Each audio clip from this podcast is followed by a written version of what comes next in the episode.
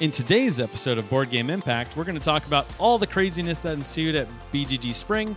Josh is going to talk about the games he's been playing recently, talk about some quick news, and then we're going to do a deep dive into the Spiel des Jahres nominations. You don't want to miss that. That's going to take place in the second half of this episode. Stay tuned.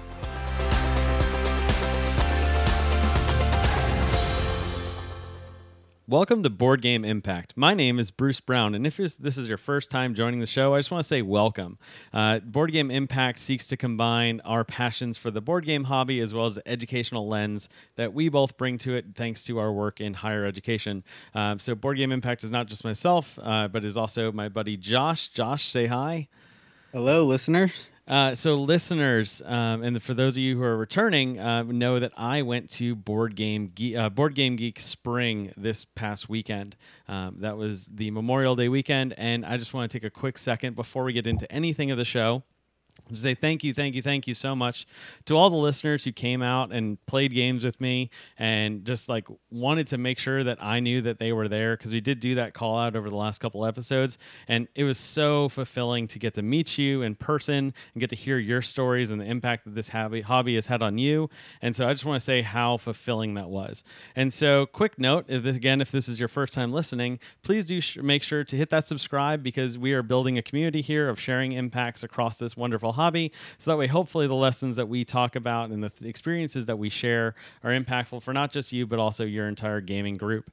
Um, and so, again, thank you so much, listeners, for coming up to me. I know Josh uh, was sad that he could not be there, but he will be there in time. Uh, we're, we're getting him to go to BGG uh, Fall, so BGG Con in downtown Dallas. So that would be fun. That'll be in, in November, sorry. But thank you again, listeners. So, actually, today we've got a little hybrid episode for you. Um, and what we're going to be doing is we're going to be talking about games we've been playing late, recently. Um, then we're going to be going over a quick news segment with some quick updates. But really, the focus of this episode, Josh, is actually I'm going to be giving the mic over to you. And I had the opportunity to really play through all of those Spiel nominees that came out. So since the last recording, the Spiel des Jahres, the German Game of the Year awards. Uh, so there's three different awards. So there's the Game of the Year award, which is very family approached, uh, good for pretty much all ages. Then there's the Kenner Spiel, which is for all of the gamers like this is like the more hardcore award for gamers and then there's the kinderspiel the kids or children's game of the year so they had all nine of those games. So in that the second half of this episode, we're going to be talking through all the games, all nine of them, as well as calling ourselves out on the predictions that we had right, but also the majority that we had wrong. um, so with that, I'm going to turn it over to Josh to say hi, but then also to lead us into something he's been playing recently. Sure. Uh, once again, hello, listeners. Welcome back. Um, Bruce, welcome back from your vacation. Yes, I am, in fact, uh, quite disappointed that I was not able to make it out over Memorial Day weekend, though I am um, itching to get back to Dallas. Um, hopefully, uh, we're going to knock on wood that I will be there in November for the uh, main BGG con, and we'll hopefully get to speak to some listeners there.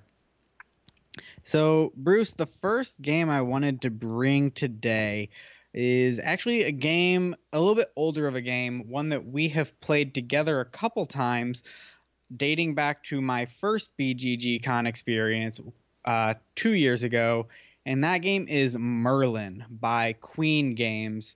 Um, Merlin is designed by Stefan Feld, and I'm gonna blank on the second designer on that game right now. Um, I will look it up for you. You keep going. Thank you. Um, so Merlin is a game that is based on a rondel. So you are taking a worker and moving it a, around a circle track on the board um, taking actions based on where you land. The name Merlin comes from the Arthurian uh, legends. Um, you have both a knight moving around the board, which you control. You also have a Merlin pawn on the board, which is shared by everyone and is moved uh, once per player per round. Um, that's kind of the unique aspect of this game is this kind of shared uh, player pawn that is being moved around. Really, really interesting game. I actually got to play this um, back to the table for the first time in a while, and actually for the first time probably in about six months because that is when I first got the expansion Arthur, mm. which adds a, another shared pawn on the board, a black pawn which represents King Arthur, which is also being moved around and shared by all of the players. The game, like a lot of Stefan Feld's other games, is often described as a point salad. Um, it is a game designed where you can make points in a variety of ways, doing a variety of things. The point of the game is to see who earns the most points.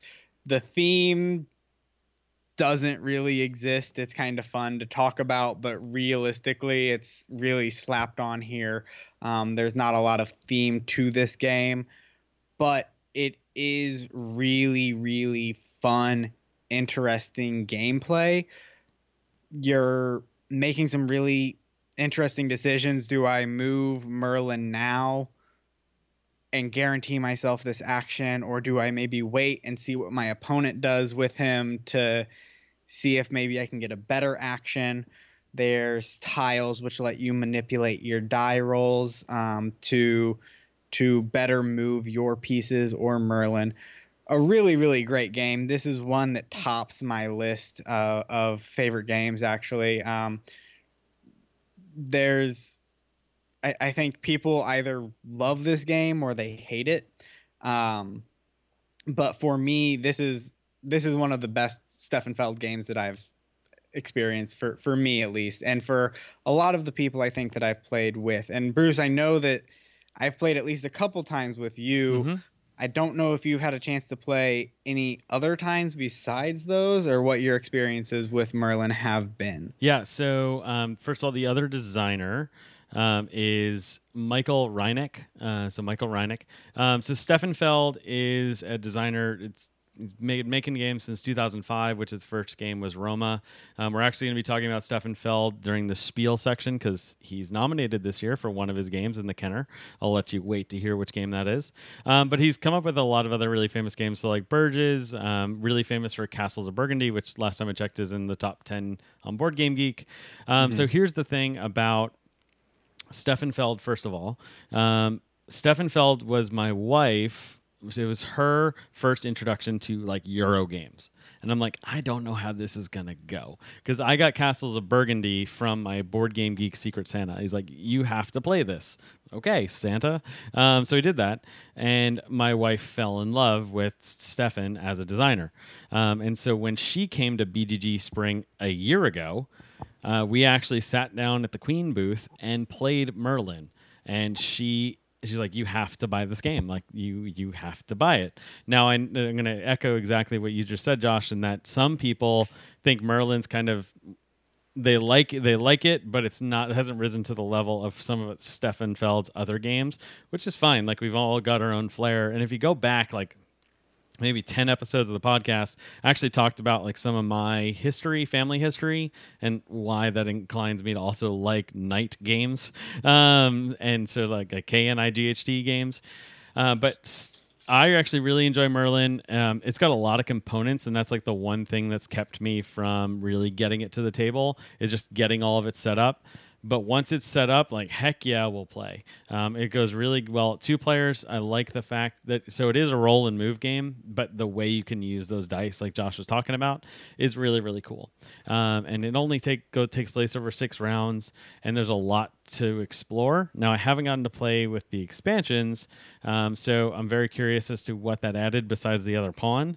Um, but I know, uh, Josh, you were going to talk about later um, the fact that they just had a Kickstarter that actually funded the day of our recording today for the next expansion after that. Um, so Merlin's a game that's still it's still kicking, um, and it's got a lot to offer.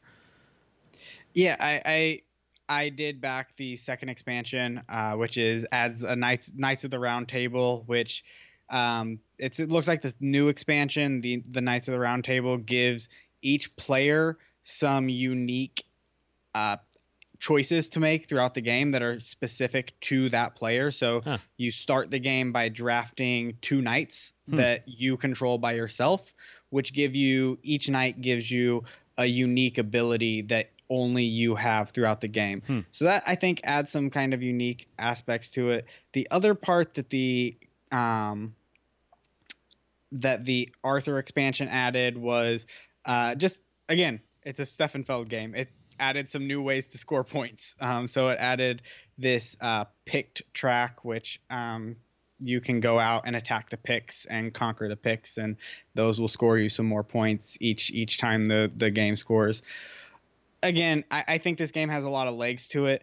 I do agree it has a ton of setup and components. I was actually commenting as I was setting it up that this is the next game on my list. I think that is begging for a an insert. So Something, yeah.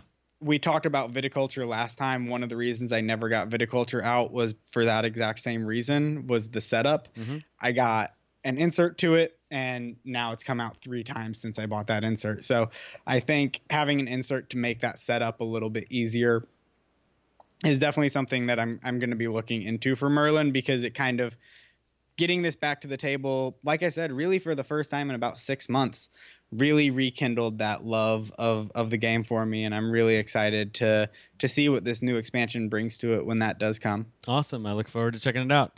Um, Yes. So I got something very different. So not a board game actually to talk about, but it is still a game, um, and so it still counts, listeners. Um, so besides for board games, I also dabble in role playing games. I've been playing D and D. Josh, I know you play D and D. Um, I've dungeon mastered some games. I know you do that too. Um, but I've also played like Monster of the Week. And honestly, so one of the guys that I've been, one of the couples that I've been playing with here, um, they just had a kid in August. And so getting a regular campaign set up hasn't really been a thing. And so one of their friends who I met, um, actually, because they attended BGG Spring last year, they flew in from California and attended. They loved it. They just couldn't come back this year. Um, he he's like, here's the deal. We gotta get a, something going. How about we try a one shot? So for those of you of you who aren't familiar, a one shot is where you're not doing a whole campaign. You essentially roll up a character right then and there, and you do a one off story that has no connection to anything else but this wasn't like d&d and this wasn't any of the other systems i'd ever used. There's actually a subreddit called uh, rpg one shots. And so it's like r slash rpg one slot one shots. And on there there's free one shot campaigns uh, one shot adventures you can do. Um, and so i'll put the links to this in the podcast notes. And listeners if you want to go check out any of those subreddits um, the one we played so there's one one of them was like good cop bad cop you play as a partnership. Um, we didn't play that one. There's another one that's like you all play as grandmas. We didn't play that one. We played the one called the witch is dead. And what it is is the um, you are a woodland animal. And what you do is uh, what the story is is you are all familiars for this one witch that lives on the outskirts of town. And a witch and you're going about your day just fine and then a witch hunter came by and killed the witch. And you know of a potential way to bring her back to life and that is to take the eyes of the witch hunter whoever killed the witch and do this little thing um, it's actually like really got really nice graphics and stuff for this. It's a literally one sheet of paper for all of the rules for all of the things you need to roll. And so we rolled to figure out the history of the town. We rolled to figure out what kind of character we are and then what type of hedge magic our witch taught us. And so for me, I rolled that I was a crow, um, which gave me a couple basic things on like being sly, right? Because a crow. Um, not as much as the cat though, um, but I was also able to like be quick because I was a bird. Uh, but then I was also able to cause distractions. And so what we had to do is we had one week in game time to go and find this hunter and then recover the eyes and bring them back. Um, so was actually a really really fun experience. We played in all of two hours, and that's including re- learning the rules as well as rolling for our character. Which Josh, I know, like that never happens. We completed an entire story in two hours. It's really all an art of improvisation, but it brought out some cool things in players um, by trying to act like, okay, well, how would a crow, a a dog and a cat interact together and how what would they do when they go into town and so it was really really cool um, so i actually pulled a to d- cause a distraction i was like i want to be like one of the birds on one of the windex commercials. And i want to fly into the wall just to distract them because it's like i didn't know there was glass quote unquote. Um, and so it was just a lot of fun. And josh i know you've played role-playing games before. Does this kind of thing interest you? You know, I think the thing that interests me about this the most is what you just said in terms of the time frame. 2 hours to learn a rule set, develop characters and play a game to conclusion is pretty unheard of. I mean, right? Uh, I think I probably take twice that long just to roll up a character um, in D and D. Um, I've had less experience with other um, systems than than you have, Bruce. Um, I, I kind of keep in that D and D wheelhouse uh, for the most part, but this is definitely something that I I, I think is interesting. I, I think it's a nice way to learn some new systems and learn some different mechanics. I'd definitely be interested in giving this a shot. I think um, the the only thing that would prevent me from doing this is, is just my gr- game group. Yeah. Um, I have a group that plays board games, and I have my group that plays D and D. The only reason I've never done any other type of RPG is is that learning curve. So I think that this might kind of help get over that hurdle a little bit. Something like this that is a little bit easier to learn, easier to to manage. So I'm glad that you. It sounds like you had a good time with Mhm. yeah i did. Um, Everything So you I- do, everything I did, it's you roll a, a d10, and then the DM, the, the the dungeon master or game master picks a threshold like you have to beat a six, where nine is super difficult, and then they just pick the most appropriate skill that you're trying to add to it. So it's either clever, it was quick, fierce, or sly. That's it. Uh, like so, I would actually use it to maybe introduce the whole concept of role playing and like that improvisation improvisational storytelling. Um, but the original author of it is Grant Howitt. Just want to give him credit. Yeah. great. Yeah. So let's switch back to board gaming though. Sure. Uh, so I'll go from a game that's been sitting on my shelf for a while to one that actually just made it to the shelf. Really excited about this one, and that is Feudum.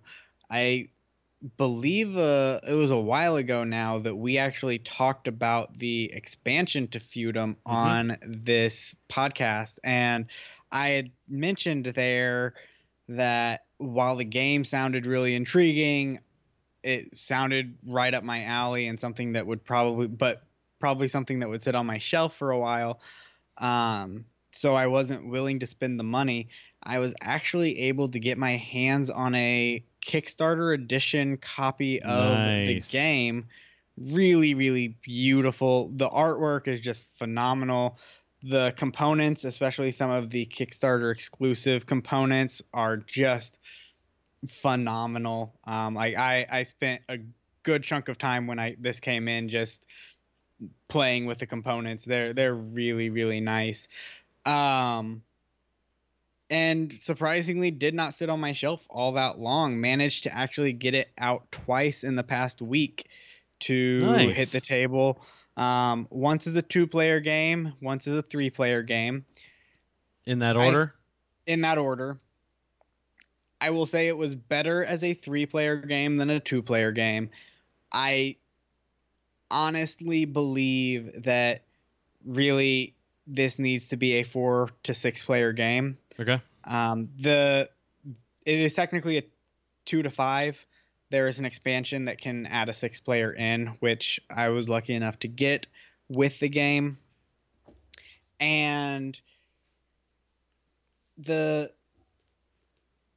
the reason I say that it, it, probably needs to be at a higher player count. So one of the unique aspects to this game is you are putting workers out onto the board, and your workers are a die. Hmm. And based off of which side of your die, your worker belongs to a guild. And then your guilds are around the board. And so the more workers you have, and the more of specific types so, uh, of land you control. So let's say you have a farm worker out and you own a couple farms, you increase your standing in the farmers guild. That makes sense. Um, or you have a royal um, person, you have a royal pawn out, and you have a couple towns. Hmm. So the towns plus your royal worker add to your standing in the royalty guild. Okay.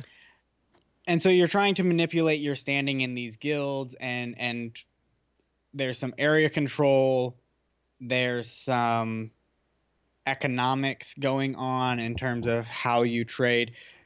I could probably talk, uh, well, I did, in explaining the rules to people.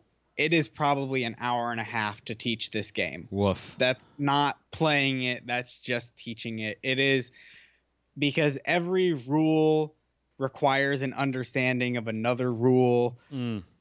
It is brain burny, it is deep, it is heavy. It's probably a good two to three hours play time on top of that learning time.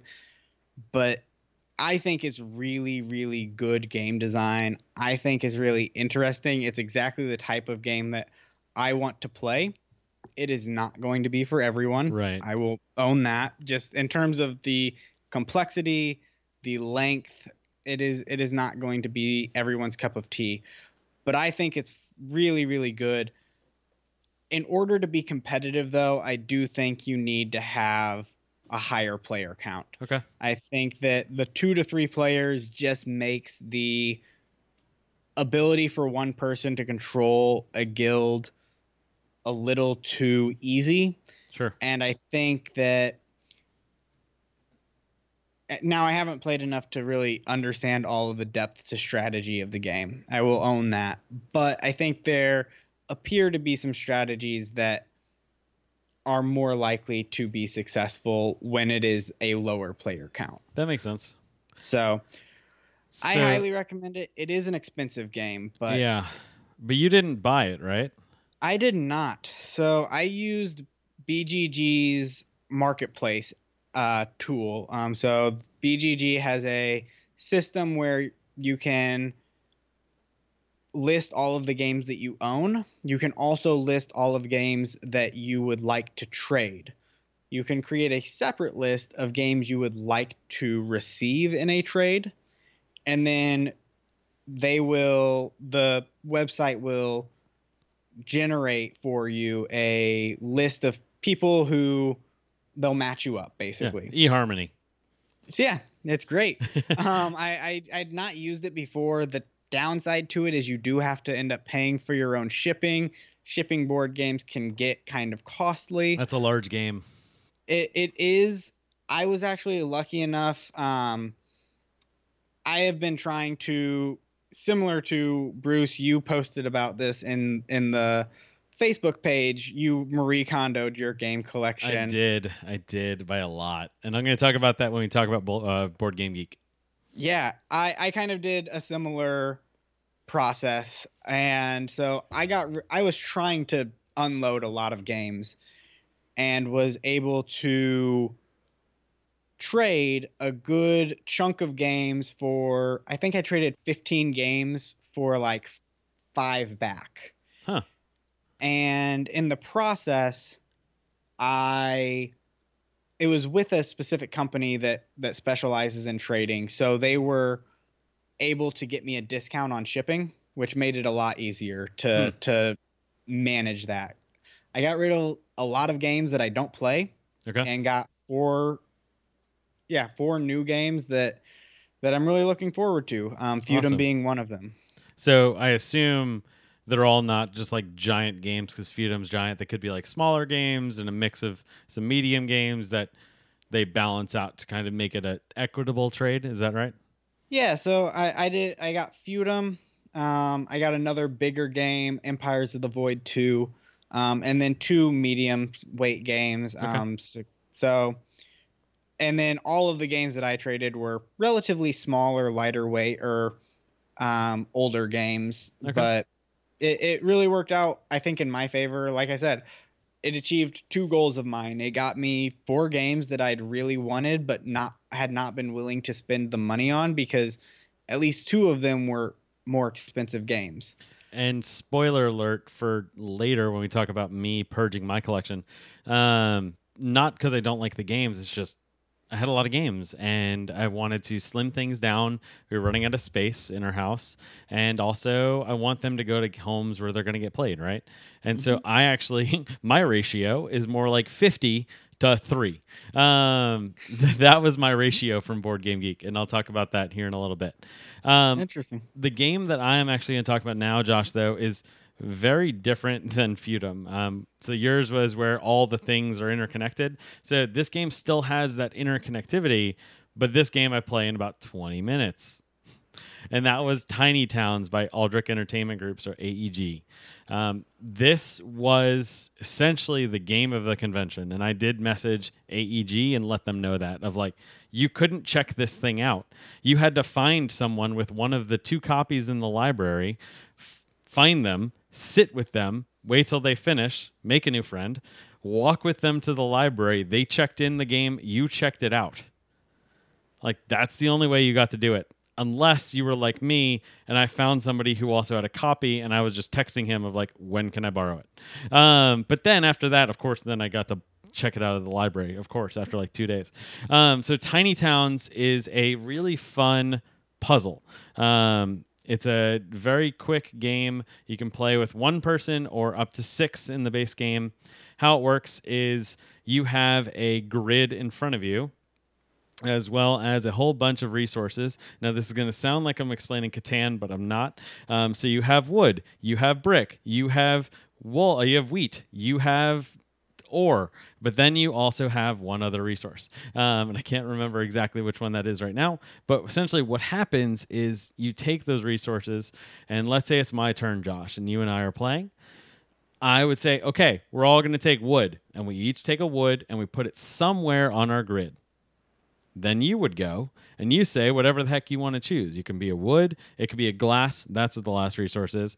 It could be any of the others, and then we all have to take it. You have to, and you have to put it on your grid. Now, why you're doing this is there's a display of seven different buildings. So there's the cottage, there's the essentially farm, there's the essentially like a citadel type thing. All seven of those have a little Tetris design on the bottom of them. And so it might be a little Tetris L where it has a brick, a brick, and then a wheat, and then a wood. And that, if you have that arrangement on your grid, you can say, I'm going to build, and you collect those three spots, and then you take that respective building and you put it in one of those three spots. So here's the thing some of them, though, require like six or seven.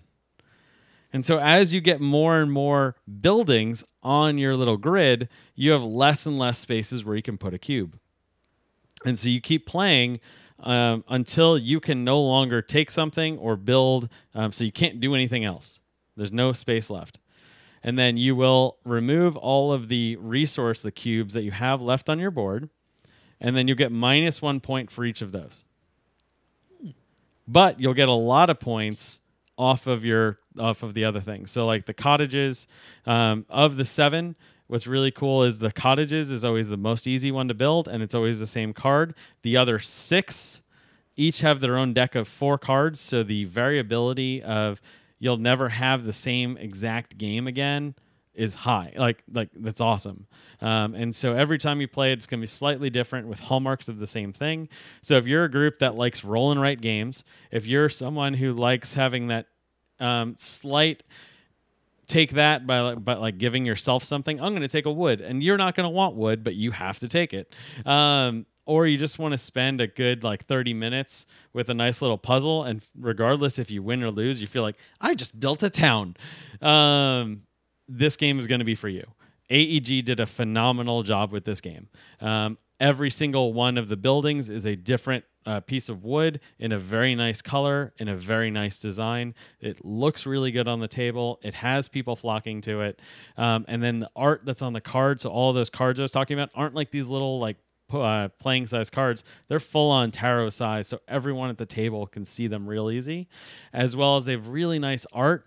And so, like, if it's the monastery looking thing, it's got these little like chipmunks in a in a monk suit and so it's really cute too. So if you're somebody who really digs like cool or different art, so we talked about Raccoon Tycoon and other games, like you're gonna like this game. Um, I honestly can't say enough about this, and then the price tag is only like thirty five bucks.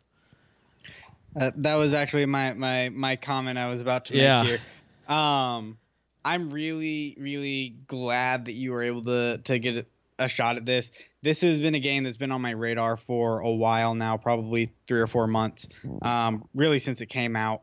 Um, and I, I haven't pulled the trigger on it yet. I've just kind of been hanging out, waiting on it. Uh, it looks really, really good. It looks very light, um, which was my concern was if it would be too light of a game for what I typically get to the table.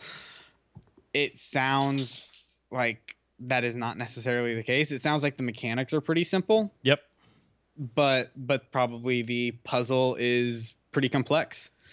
So I was actually playing this with a, a BGG uh, team geeker, um, and he actually went to BGG um, just to play solo games because he's like, I'm really into solo games. The library here is incredible. There's a lot of games I've been wanting to try, and so he came for that reason. And wonderful, wonderful human being. Um, with a very funny avatar that I'll tell you after this recording because it is uh, not really appropriate. Um, but anyway, so he sat down with me. I'm like, hey, let's. We got 30 minutes. Let's play. And it was the only game him and I got to play, and I'm very thankful for it because he's like, man, this is like super easy. And then like two moves in, he goes, oh my god. And so this is a guy who always plays solo games, so he's used to this whole like solving a puzzle. That's what he Mhm. does. Um, but even he was like, there is a lot of depth here. Um, I ended up beating him by a single point. Like we were super close. Um, but yeah, so it's got a replay, a lot of replayability. If you want to learn the rules, um, there's even a watch it played. So Rodney did a watch it played for this, um, so that way you can learn it. So highly recommend checking out. That is Tiny Towns by AEG. Great. Um, definitely something been on my list to purchase for a while. Definitely going to have to take another look at it. Um so Bruce, I do want to briefly jump back to a game Yeah. we talked about last week. Um, because interestingly enough, we, we had talked about a this is a Kickstarter, another um, time that we talked about a Kickstarter, and immediately after I decided I had to get this game back to the table, I said I was going to do it, and I did. Yes. That game is Endeavor Age of Sail.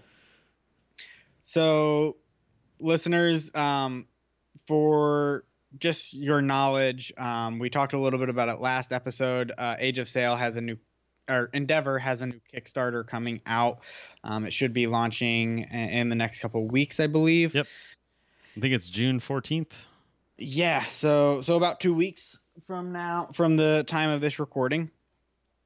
And Endeavor is a game. It takes place in the Age of Sail, uh, in which you are playing as European powers, um, trying to make trade negotiations with different continents to set up colonies on different continents to take resources and um, to collect victory points really at the at the end of the day.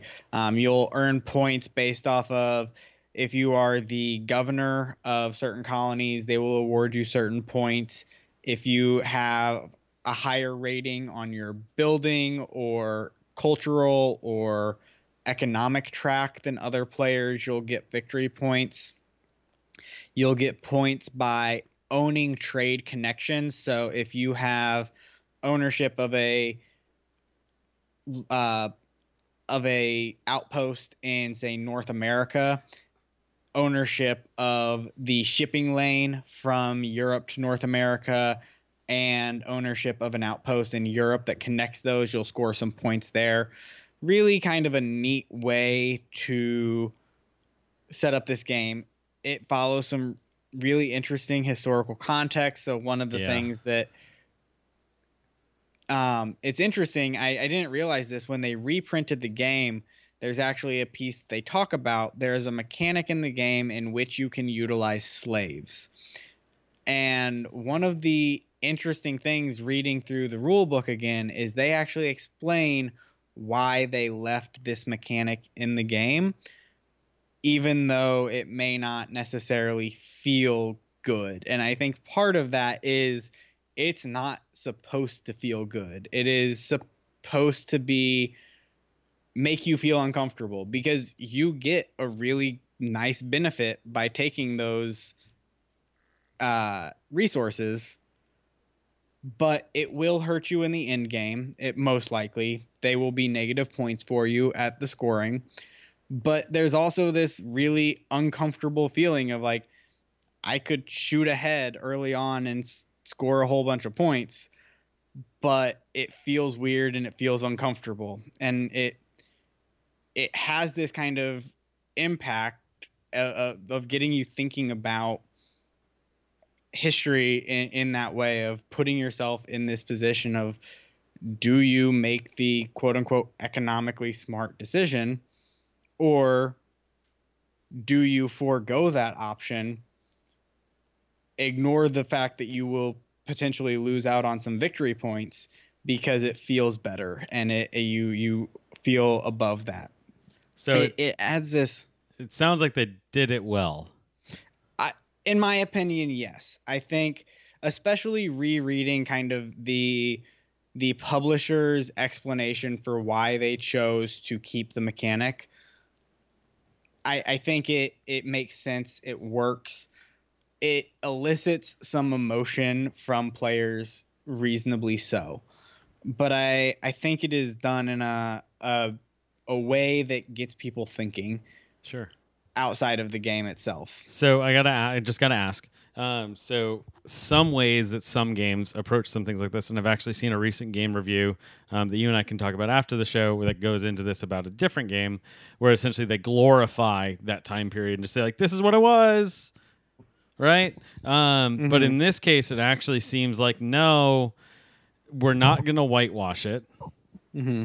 Um, we're we're going to recognize that this was a thing that happened, but we're also going to recognize that you know what, in the end, like the game itself is going to say like that that was a bad choice. It had some short term gains for you, but it was like morally bad. Um, and so like it sounds like they did a good job of like being correct in the time period, but also meeting it with where we are today as a civilization. Yes and no. I will Okay. give I will give a downfall to Sure. the game of I think it still does a little bit it addresses the slavery. Okay. It doesn't necessarily address the colonialism. Gotcha. So they got one, not both. Not both. Okay. If you can look beyond that, the game mechanics are really good. The Sure. game mechanics are solid. It's a fun little so the ga- way the game plays out, you build a building each round. Yeah. You build a building. That building becomes an action which you can take utilizing workers. You gain workers after the start of each round, which you use on those spaces, which will allow you to make trade actions, take colonize actions, attack your opponents to take over their colonized spaces. The mechanics are good. Okay. The theme can feel a little iffy to people. Sure. Now they also added in the reprint um, the a, a separate mechanic which I did not explore fully. I was teaching the game to some new players, and so I just wanted to teach the base game. Um, so I haven't had a chance to explore all of what the Age of Sail reprint has to offer, um, but this is stuck itself in my game bag, and I, I am dedicated to to getting a couple more plays through playthroughs in before the Kickstarter releases because, like I said, the gameplay in this is, really really solid. If you can acknowledge that there are some problematic issues with the time frame and the Yeah. time period that that the game works in I, I think there there's a lot of depth of gameplay there. Um, so yeah, I again probably something that some people won't enjoy because of the theme. Sure thing. That's fair. Absolutely. Absolutely. And I thank you for, I thank you listeners for kind of letting us engage in some of that talk. Um, I know that that can be a little touchy, but honestly, you, I said at the beginning, Josh and I both approach this from an educational lens. So I'm glad that we were able to dig in there and see how they were able to talk about the one topic, but also address the other aspect of not talking about the colonialism, but also the fact, like, regardless of those two things, they're not glorifying it. That's really just there's a good game here and these things happen in those time periods. But I like the fact, regardless, that the designers put it in the rule book and actually talked about it. Um, they're Yeah. not going to just put it in there and just be like, yeah, it was a thing. Um, so I like that intentionality. But uh, listeners, that is your kind of warning on that. So if that is something that it's not going to work with your game group, just know that. Um, but also, if you bring it out and you're like, let's see how this goes, understand that, that the game might indulge some people to go into a conversation about that, which also like really healthy for society. Yeah. And, and I, I will say the the two times that I've played this, um, so I, I got to play the original 2007 version at BGG Con two years ago, and then this is the first time I've actually managed to get this to the table since uh, the the reprint uh, over last summer, and both of those times that that the ta- that the game has hit the table, it, it does elicit those conversations, and you do kind of, and, and it's interesting. Everybody's like, I feel weird about this. The game is fun, but I feel uncomfortable and weird with what is with the theming. And I'm just going to call it a good sign of a healthy game group is for you to be able to engage in that tension. Um, And so, like, if there's something going on negative in a game group, well, do you say something? Like, are you friends to the level of being able to engage in conversation? Um, because, like, that's something we should be able to do. Um, and so, I'm going to move us on, but because I think we've Yeah. talked about the topic a lot, but I do like that we had it. Um, So I got one more game for us, and then we're going to go into some quick news, and then we're going to take a quick break and talk about everything BGG. Um, but I have one more game that I played at BGG. Um, because I'm not going to be talking about the games I played outside of the Spiel games at BGG. Um, so this game I got to play with um, a guy named Michael. Um, Few Tiles is his avatar, and I'm specifically calling him out for a reason, and that is because if you go to the Board Game Impact website, you'll notice that my picture has now changed, and I am holding this giant Captain America shield. The thing is actual metal, um, and that is Michael's shield. So Michael does this thing called Extra Life, in which he flies to different conventions and actually raises money for children's uh, children's miracle network and um, also like children's hospitals, like a really good cause. Um, and he does that by playing games, um, mostly Crokinole, and he hustles people at Crokinole. Um, but Michael is a wonderful human being who I've now known for the last two years. And Michael went all in on Batman Gotham City Chronicles by Monolith. That was a big Kickstarter, very big Kickstarter. And as a Bruce, I am very inclined to the Bruce Wayne variety and the Batman. Um, I just do not have the funds to back something like that. He brought all, I think it was seven boxes of this game. And there's about a hundred miniatures that are all pretty much different. And here's the thing he painted a third of them. Oh wow. Yeah. Uh, So if you were looking at some of the pictures I was posting during BGG, that was Michael's game. And I got to give him credit for the amazing job he did on the miniatures that we played with, as well as including the one we didn't play with, and that was the T Rex that occupies Wayne Manor. Um, yes, like the T Rex is a thing in the game. Um, but he, he painted out all the heroes. So we got to play with fully painted heroes. We got to play with a fully painted Bane and some of the other villains. And he keeps sending me pictures to tease me about all the other villains. So Gotham City Chronicles is a board game, though. Let's get back to the gaming, um, in which you are essentially it's like games of old and this is how michael would describe it michael said that what got him into gaming is games like hero quest where one player plays an overlord type character and everybody else is against that character. The overlord controls all the minions. So in this case, he was controlling all of the villains, and then we were each controlling our own independent characters. So I was playing Batman, I was playing Robin, I was playing as um, Bluebird, several other characters because we played a couple times.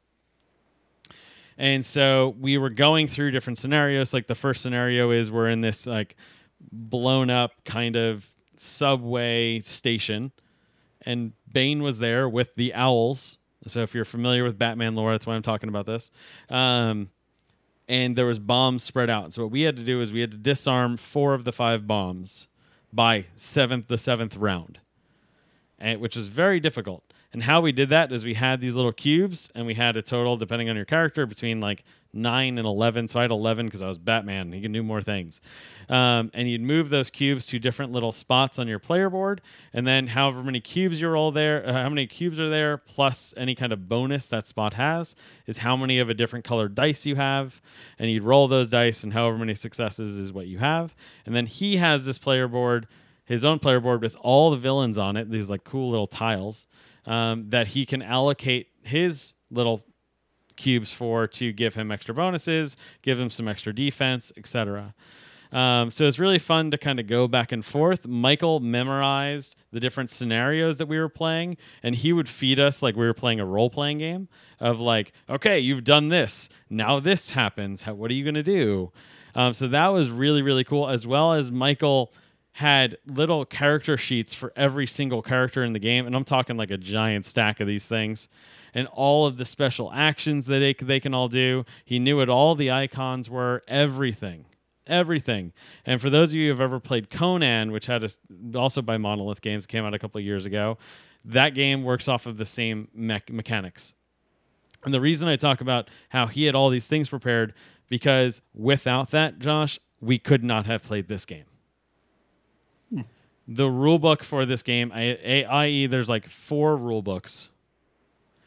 The scenarios themselves have little like logos because it went for its own independent um, iconography, so that way they do, it could be language independent, not language dependent, and so there isn't really a place that explains what all of those logos are, except in the back of the one rule book.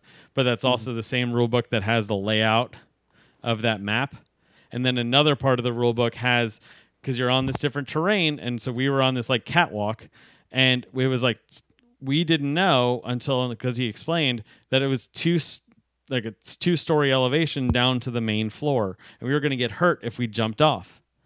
The only way to know that is to flip back and forth. So i'm very thankful we had somebody who knew all the things. And then on your player board, which has this little insert that has your character with all their special icons, there was nothing explaining what all of those icons were for each of the players. And because you needed to look in that rule book that's already being looked at by somebody else to look at something on the board. And so the fact that he went through the time to print out and then laminate all of these individual character sheets, which honestly should have been something in the base game. It should have come with the character sheets, like Too Many mm-hmm. Bones did does where it has character sheets for all these individual characters because there's so much to them. So there was a lot of a lot of rule checking uh, that we luckily didn't have to do that anyone else has to do. There's a huge barrier to this game, which is super sad because this thing has the production quality of it's phenomenal. Like this game was built for Kickstarter. It has all the looks, it has all the pizzazz, but then they didn't pull it through with the actual core mechanics of the game and we had to execute everything pretty much perfectly in order to get things to work. So I couldn't just be Batman and beat things up. I had to do the strategic things. Now, here's the deal, though, Josh. Um, I know I've been talking about this for a little bit, and I know I just went into this big rant. I still had a lot of fun. But I had a lot of fun because I had somebody that reduced those barriers for me and was there to support me. And when I had questions, he wasn't playing the role of, no, you need to figure your stuff out. I'm not going to give you a hint. It was no, let's have a fun time together, like like the same conversation we just had about Endeavor Age of Sail, where it's like, no, let's actually come together and like help each other out. Let's talk through things. Um, Michael came at everything from that lens and like he is a good friend and I am so thankful and honestly he lives up in Dallas and I might just take a weekend drive up to Dallas to play through a couple more campaigns of this and to play through a couple more of the little scenarios because it was, was I had that much fun playing this game with him. Um, but I can I can easily see this game not flying in a bunch of game groups unless you have that investment, unless you have those things. And a lot of people can't do that. Um, this game is Kickstarter only, um, but they are coming out with a season two of this Kickstarter very soon. And they've already announced some different villains and some different things they're throwing in. Um, it does have a couple other story modes you can do where you're each that Overlord character controlling a suite of characters, not just one. So there's a hmm. lot of layers to this game, a lot of things if you have the ability to have that investment um, but again, this that has a lot of pizzazz. Uh, it looks freaking gorgeous, um, but they just didn't, in my opinion, didn't follow through on things for the average gamer. Yeah, I I passed this up real. I to be honest, I, I, passed this up on Kickstarter because it is it was ridiculously priced. Um, this game to go all in was was a huge chunk of change. Several hundred. A- and I I like comic books. I like superheroes. Batman was never my favorite. I'll just own that. But you know, everything about this game looks phenomenal. Like like you said, seeing pictures of it on the table, it looks great. It looks fantastic. Um you are not the only person I've heard that the it is not intuitive in terms of the um the way in which the board is laid out, right? Your your iconography is not ideal. Um, I think would would be the way way to say that. But it sounds like your experience is is one that that I could see really working for a lot of people. It it reminds me a lot of an RPG. We talked about playing RPGs earlier in the in, in this episode, right? I personally, I I started DMing. I've I've only DM'd a few one-offs. I've never done a full campaign, and even then, it was several years after I had been playing the game, and I had learned through osmosis how to play the game. It, it takes a special person to pick up a dungeon master's handbook, a monster's manual, a player's handbook, and all of the other material for a D&D campaign and read a good chunk of that and learn all of the rules and figure all of that out just by reading. But if you've been doing it and you've been playing it for a while, and this is the type of game that it looks like you could get a lot of play out of this without owning a lot of other games. You could you could really dive into this game. So yeah, I, I, I agree. It's not something that I don't think I would ever want or need in my collection, but it sounds like if you have someone in your group who is willing to put in that investment on the front end to learn all of those rules and learn all of the kind of fiddly intricate ways in which the the board interacts with the players and all of that it, it sounds like it, it can elicit a lot of fun if you have that fun delivered to you in a more digestible manner. Yeah and so, like, that's really what it comes down to. And I think you just said it really well. Um, but I do just want to again say thank you, Michael, for doing all that because that's not something a lot of gamers have um, and have access to. So thank you, thank you, thank you. And I'll see you again soon. Um, uh, that all being said, that's the games for right now. Uh, we do have two quick things of note for business, and then we will be taking a short break. Um, so last episode, um, or the episode before that, actually, it might have been, um, we talked about the n- announced potential tariffs, and it's still at this point potential tariffs on board games, dice, all that kinds of stuff from China with this trade war essentially that's going on. And that the open forum for that is going to be taking place on June 16th, I believe. Um, so this is not a thing that's a thing yet, but the they have come out with the number, and that is 25% tariff. And so again, that's on the cost of the manufactured goods. So if you the cost of manufactured goods is fifty dollars, when it hits the states, it's going to get hit with an extra twelve fifty. So mm-hmm. that means that most likely prices you will see an increase, um, maybe not to that extent, but some sort of increase um, to goods from China on the board game realm. Now, I've listened to a couple other podcasts and I talked to a couple people in the industry, and there's about 80 plus percent of board games in the US that are made in China. So this is like a big deal.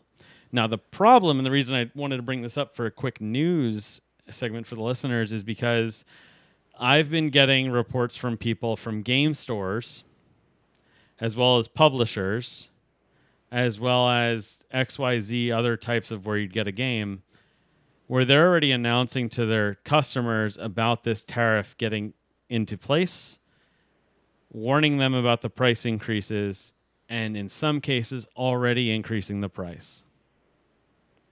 It's not even fully a thing yet. Now, in talking to one publisher, I just asked about this real quick. They said, well, here's the deal with some of those games they may be having to pay at the docks um, for that. They can't offline the cost. And so they may be increasing their prices because they might not have the cash flow in order to pay that initial burden. Um, so that's where that might be coming from. Um, but listeners, I do Justin, I just want you to know that this is happening. Um, this has some big implications for some smaller publishers, for some Kickstarters, as we talked about. So if you want to go more in depth on all of that, go back a couple of episodes, check that out. Even check out the Facebook page where I linked the article for you there. Um, but just want you to be aware as you go into game stores, you might see a higher price than you expected. Um, and this is not something, oh, well, the game is going to still be cheaper on like Amazon or online retailer. No, they, they're still having to get it into the United States. And so you're going to be seeing some of those prices go up too. And so if there's something that I'm just going to say this, if you've been meaning to pull the trigger, you might just want to do it. Um, just so that way you're getting it a little bit cheaper um, if that is a concern for you. Um, but if not, hopefully this is a short thing. This is not something that's going to go on for long. I know there has been some huge outcries. I know GAMA, so the Game uh, Manufacturers Association, uh, has been talking about this and, and lobbying against it, and, and they're going to be sharing some, hopefully, some things pretty soon. But just wanting you to know.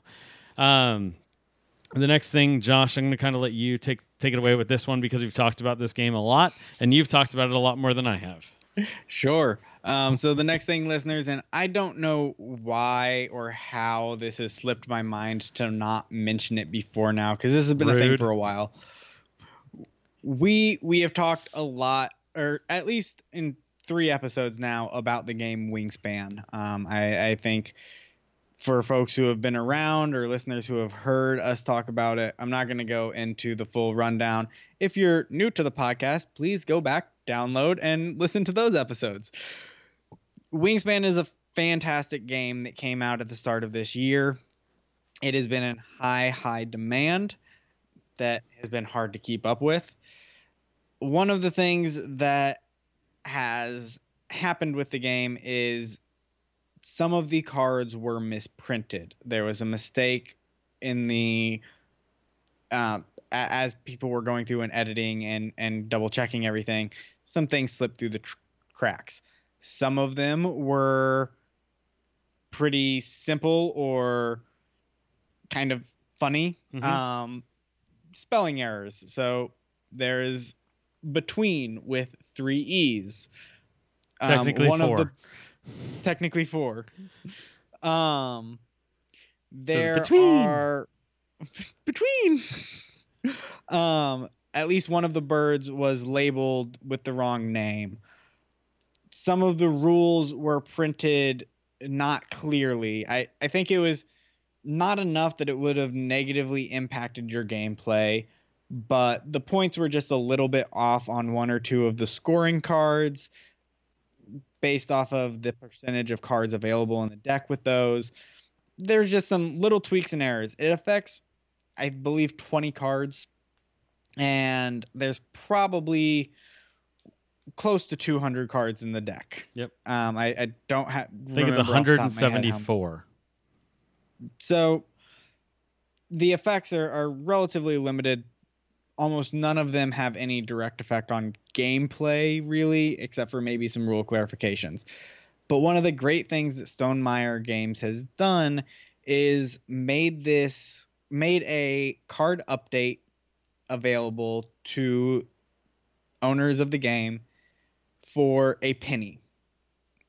You can go to the Stonemaier website, you can pay a penny, which essentially is the way I understand it, the uh, sales website or the sales platform that the website use, utilizes says you have to have a financial interaction for selling something on your website.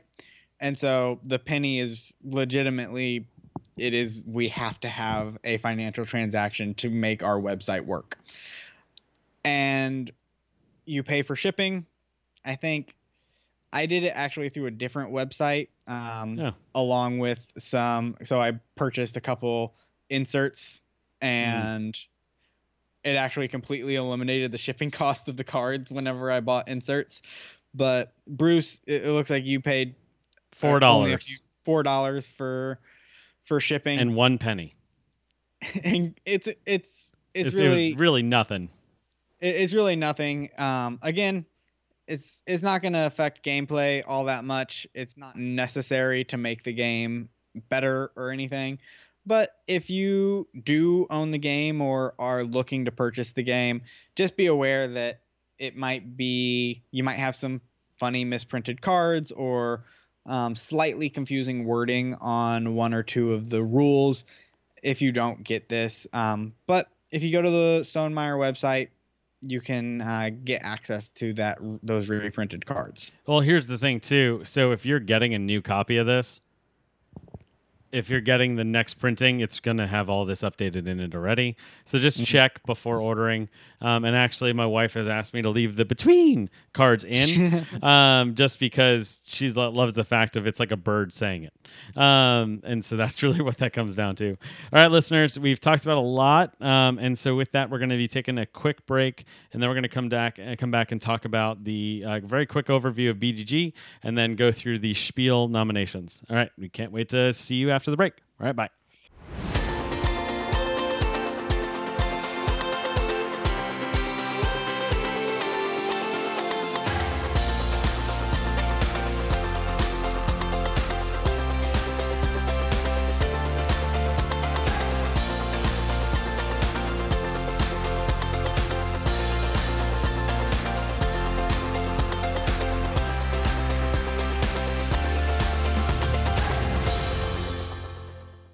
Okay, listeners, welcome back um, to Board Game Impact. I'm here with Josh, um, your fellow co host, and we just were talking through all the news and other updates that have been going on in the board gaming industry, as well as a bunch of games we've been playing recently, and that was a lot of fun. Uh, but now we're going to talk about all the fun, um, and that is because we're going to talk about the uh, Board Game Geek Spring overall experience real quick, and then I'm going to talk about the Spiel des Jahres. Um, and so, Josh, I'm going to kind of give a quick rundown of what Board Game Geek was, all that stuff, real quick, um, and then give the context of where all this comes in. And then I'm going to turn the mic over to you to kind of lead the listeners through this whole kind of exploration of the Spiel. Is that all right? Please, please do. Take it away. Okay, so Board Game Geek is a website that if you don't have an account on Board Game Geek, just go to boardgamegeek.com. It's essentially the repository for all board games. Um, period. It came out in like 2001, 2002 by a guy named Scott Alden, and after a couple of years, like let's have a convention, and so that's where they started with the BGG Con that takes place in November, and then about five years ago, they started up this more family-oriented one, smaller one, called BGG Spring. Um, and so I say family because the other convention you have to be older than 12 to go, and this one allows in people under 12. And actually, um, if we were to have kids, like my wife can't wait for that day to happen to like go with kids to this convention because there's a lot they do for families and to support families, um, which is really really cool. Both conventions have a library of games that's exactly the same, pretty much, except timing. So some new games might get added. But that library of games is about 6,000 games. That's not all the games that BGG owns. And pretty much all these are owned by Aldie. Um, there's also this big storage because they're going to get thousands of games in a year. Um, and so they will constantly curate what's in that library. Uh, but there's games that are really expensive that you can't find anymore. They're out of print or they just came out. Board Game Geek is going to have it. Um, so it's a wonderful weekend to get to try and play all these different fun games.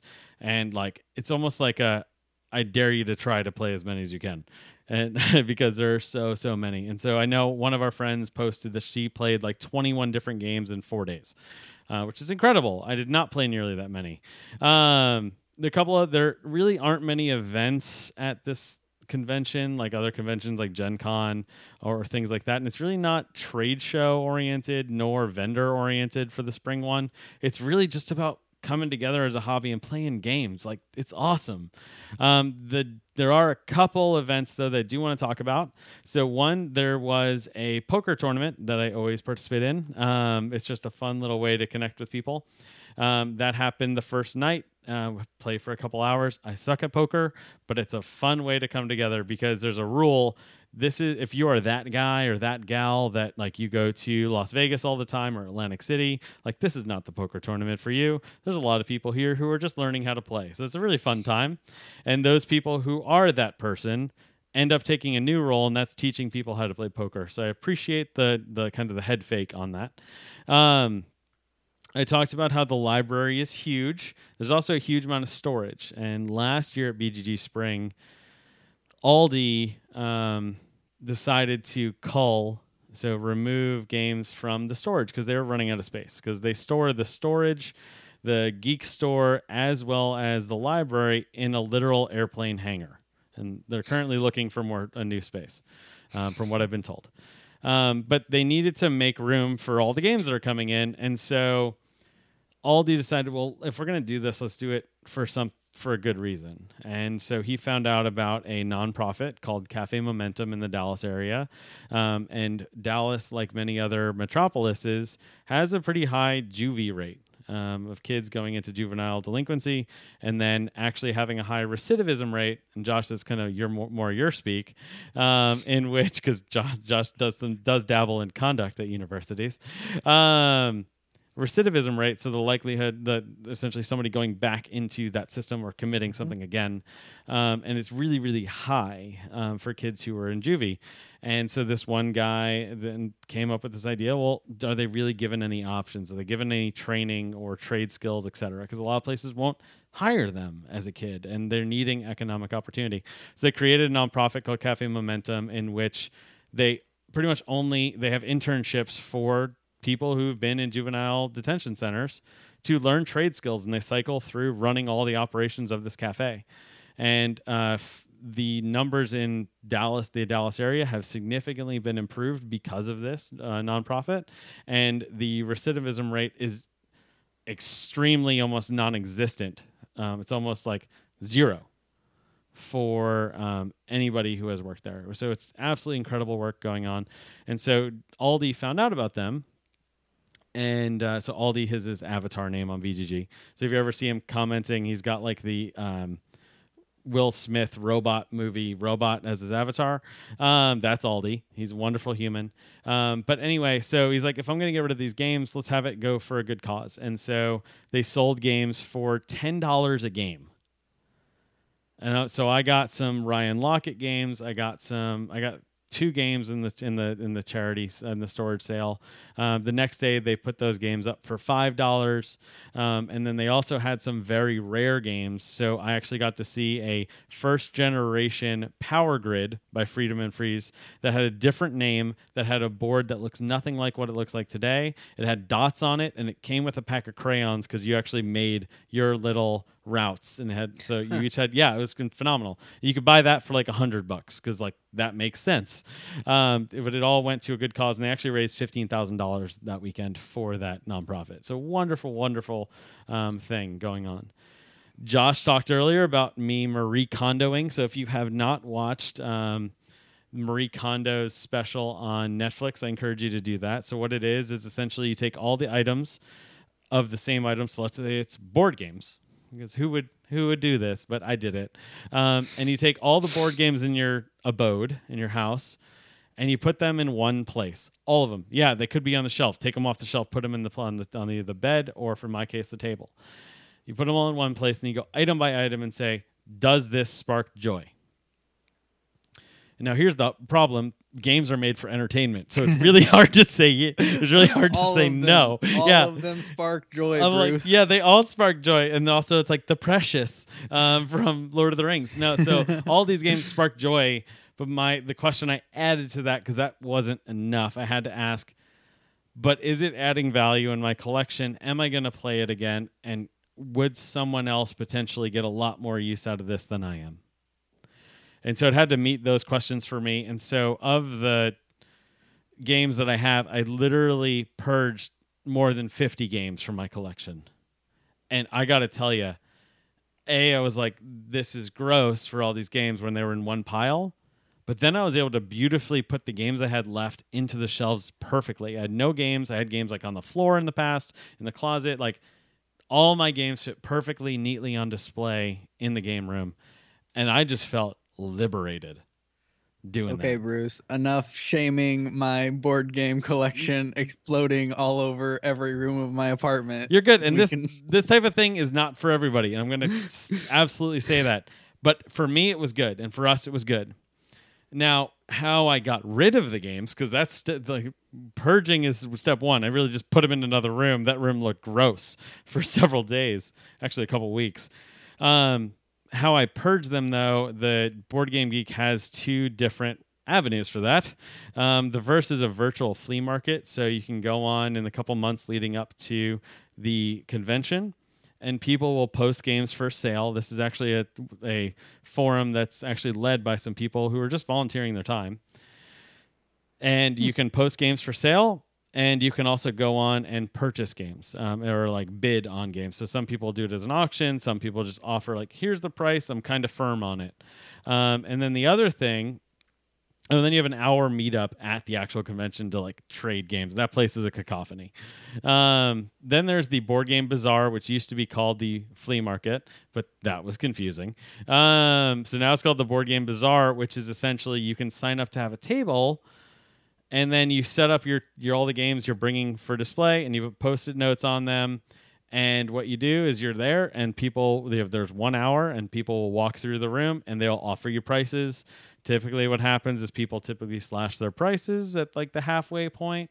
Um, and so i started the bazaar with like 43 games and at 55 minutes i got rid of every single game i brought and then i bought one game in the virtual flea market and i got two in the charity sale and then i got one for attending the convention so i came with 40 uh, almost 50 games i left with four and I'm very excited about the four I have. And I had people come up to me after the flea market and the bazaar of like, "Hey, I just want to say thanks because you weren't trying to like gouge us for prices and stuff. It was just like you really do just want these games to go to good homes." And I'm like, "Yeah, that's it."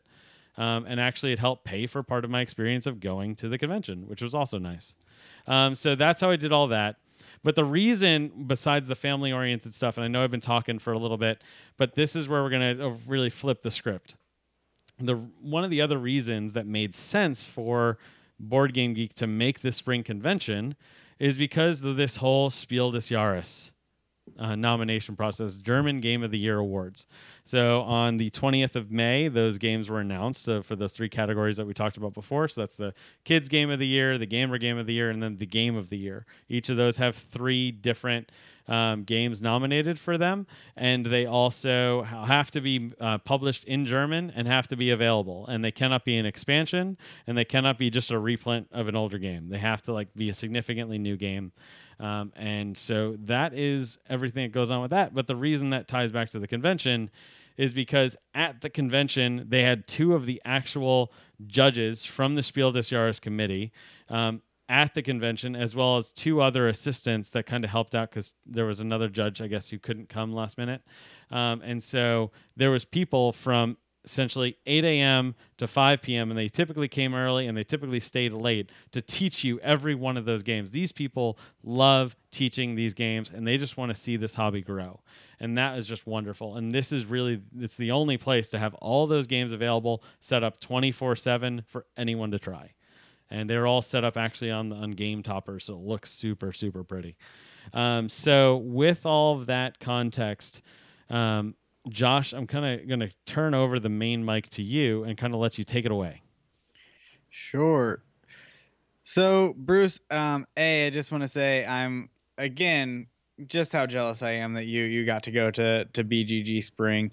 Um, I, I find it really interesting that they are doing BGG Spring around the Spiel des Jahres nominations. Because if I'm not mistaken, they've traditionally tried to make BGG their normal uh, convention in November, roughly around the time, uh, or October, November, around the time of Essen Spiel, so that they can get a lot of those games brought over as well, if I'm not mistaken. You are not mistaken. That's 100% correct. So the convention in the fall is like one of the conventions to go f- to in the United States because Board Game Geek has a presence at Essen. They will go around and they literally ship over a pallet of games for people to play um, at BGG Con. Um, there's always a little bit of stress with the with everybody that runs the convention of are is the pallet going to get here in time? Um, but it but it does. Um, it gets there usually about a week early and a whole bunch of volunteers actually help get all those games punched and ready for that convention the next weekend. So it's a very big undertaking but Essen Spiel has about 95,000 people that go to it and it's called Essen because it takes place in Essen. And Spiel means game, um, as Josh pointed out last time. Um, and so that, yeah, that is a huge, huge convention. It's the largest convention in the world for gaming. So yeah, so so I, I like that they're they're trying to match up the the BGG conventions with these Eurocentric or, or European centric game events that drive a lot of interest in in the states, but may not be able to people may not be able to access the games that are brought up there um, necessarily at other conventions uh, as they are at, at these conventions. So I think that's a really nice nice thing that BGG Con is doing for for folks in the states. Yeah, because some of these games you might not be able to see get printed in the states, and if you do, it might be a year to two years. So these are going to be the hot games like a year out. Yeah, I, I think Queen was actually a great example of this. Was one that was released at Essen. I The way Merlin? overpaid. I or Merlin. I, I way overpaid Merlin for Merlin when it, it came, but I I enjoyed it that much. So yeah, I, I think it's it, I would have had to wait another eight to nine months after I had bought it to get it in the states. So Yep. really appreciate that they do that. On to the Spiel nominees though. We talked a little bit about what the Spiel des Jahres is. I, I mentioned last episode that Spiel des Jahres is the is German for Game of the Year. So it is the German Game of the Year. Um, there are three categories, as Bruce mentioned, and they must be printed in German language and available in Germany at the time that the award is presented and published uh, either the current or previous year. We discussed last week. Uh, we recorded our last episode, I believe, two days before the um, Spiel Yep. nominees came out, Yep, and we made a lot of wild predictions. six of Um, them. Yep. Six of them. Two out of six, not bad. Yeah, two out of six, not bad. Really not, Not bad. bad. Really, really not terrible. I will own that I I anticipated Wingspan being nominated for Spiel. It was not. Correct. It was nominated for Kennerspiel, Correct. uh, the gamer game of the year. But we did accurately predict two of the three Kennerspiel games, Wingspan being one. The next, a prediction by Bruce, which was Detective uh, by Ignacy Trzewiczek Yep. From Portal Games. And then the final Kennerspiel nominee, which neither of us mentioned or really thought of, was Carpe Diem by Stefan Feld, Stefan Feld from alea Games. And Stefan Feld, uh, the designer of Merlin, which we talked about earlier in this episode, um, really phenomenal Euro game designer. Um, I I have not had a chance to play Carpe Diem or Detective. Obviously, we've talked about it enough. I For love Wingspan, Wingspan, yeah. Yeah. but Bruce, tell me a little bit about Carpe Diem and Detective. Sure. Were you able to get them to the table, and what were those experiences like? Okay, so as I said, they had these games set up before anybody even walked into the convention. There's three tables with each game set up, and they were set up 24 7, which was incredible. And then during those windows from like 8 to 5, the German judges would come around. But you could also, at your table, you could put up these players wanted sign or teachers wanted sign, and someone who had already played it will come by and teach it to you. So that was really cool. Um, so a quick caveat on Detective, a modern crime board game. Um, so that game is essentially you are playing the role of a, a police detective um, but you're doing like the admin paperwork stuff. You're actually like l- writing out clues. You're looking. You literally had. I, ha- I actually set this up. Um, there's a com- there was a computer on every table, a laptop, because the cards in the game will have a little Wi-Fi symbol to have you actually look stuff up on different websites to try and put together the clues. And so there's photos of online of people putting like this big mind map, like you'd see on a TV show, of like who done it, like connecting the dots, um, which is really cool. Now the the reason I say there's a big caveat with this one is because the base game was not something people were trying at the convention. Hmm.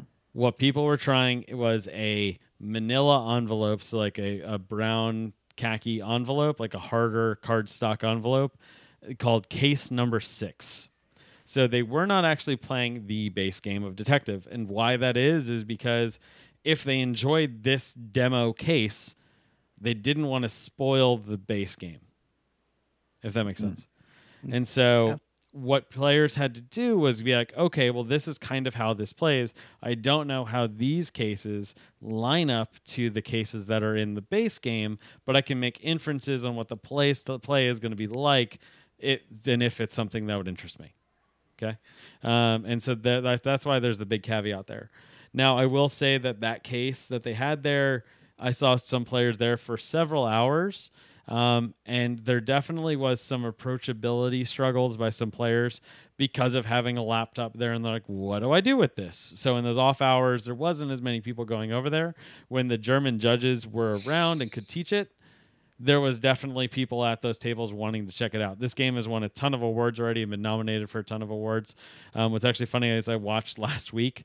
I watched a because Ignacy does a YouTube channel um, inside his company.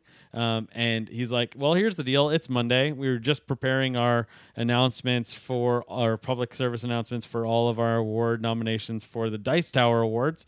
And then I got about 15 phone calls from my publisher and I decided to finally pick up. And they're like, You just got nominated for the spiel. And he felt like in shock because he's like, we have nothing prepared. Um, and so like this is huge for him because there's only been one other designer from his country in Europe that has ever been nominated. So like this is a huge, huge deal for them, and I think that's really great. Um, and so Detective is really cool, but you you do need to have a group that's going to want to do that like mental mapping, and you're going to want to take a lot of notes. And so if that is something that interests you, then look at Detective. Um, if you have played um, some of the more like Sherlock Holmes games where you're reading like the newspapers and you're having to pull out clues from that. It has some hallmarks to that, but you're looking stuff up on the internet. So having the computer in front of you and being able to like type out and look stuff up, you typically had one person that's designated to do that. It felt really immersive because that's the stuff we do literally every freaking day. Right? Like I have my laptop. I carry my laptop all over the place. And so I felt like I was actually working this job.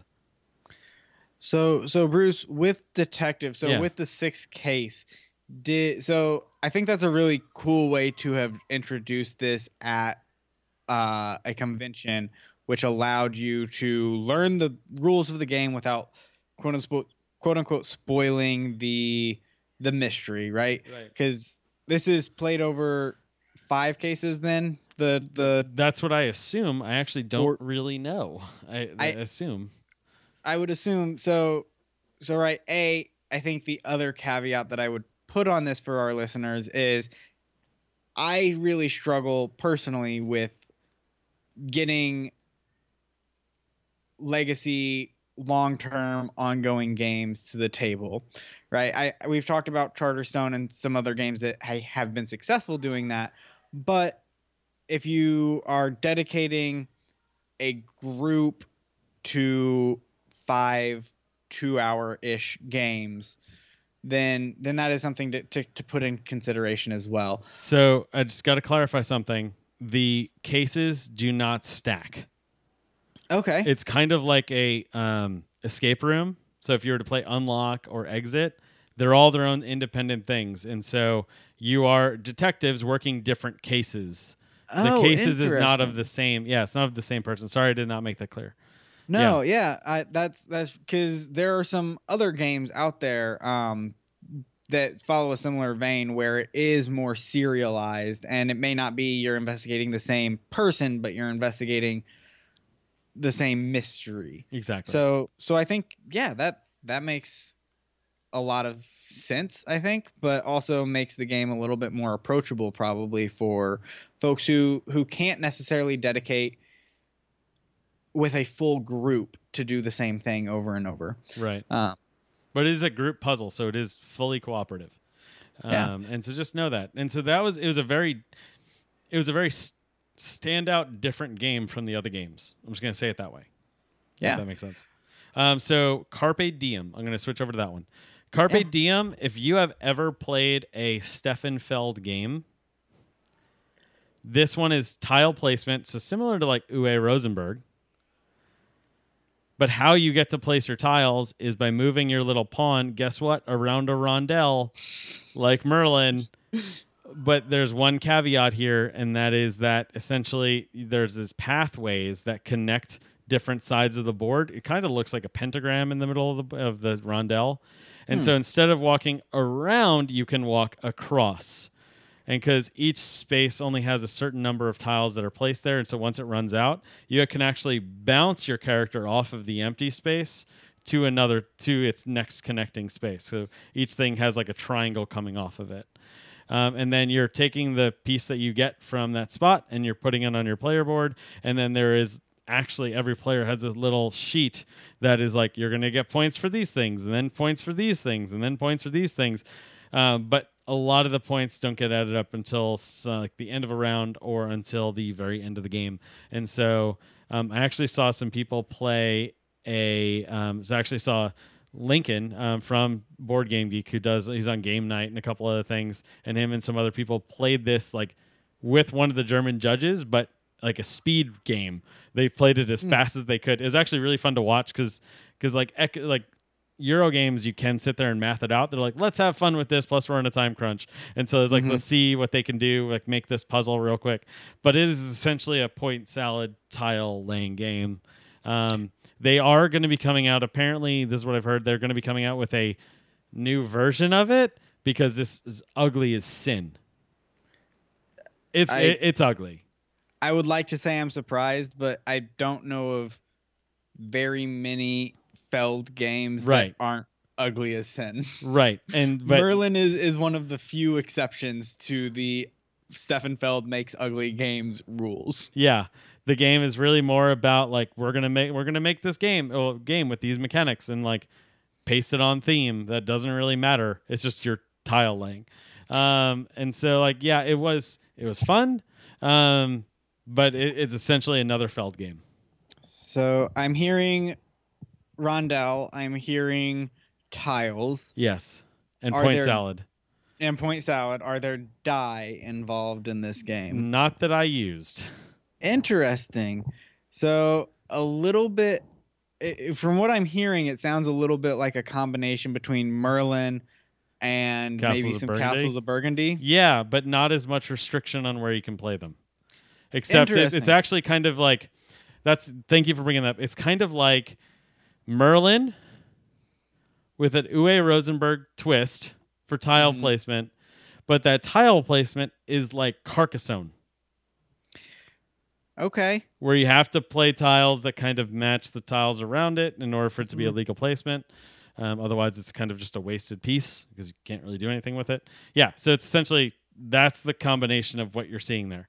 Um, so, and so and it's a gray box, and the ti- the boards are like this muted color. It it it it needs art real bad, real real bad. I- again, you you can't be surprised. Yeah, for you, you can't be surprised. I am also, if I'm being perfectly honest, I don't think Stefan Feld needs art. I I am That's perfectly.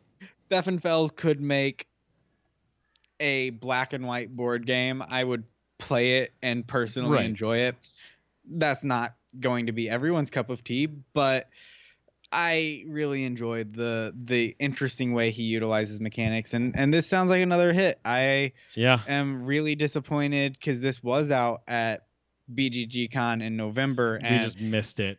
it is it probably for that same reason. It looks so boring. I probably did not look at it. Um, but definitely one that, that I'd be interested in, in checking out. Yeah. Um, sounds like something that the Spiel judges would traditionally go for in terms of the intricacies of the mechanics. Yeah, and so that's the thing too. Um, so yeah, this game, it's a Feld game, and so I should have recognized that from the get go. But like, also, I kind of just want our hobby to evolve a little bit, and that's kind of where some of that's coming from.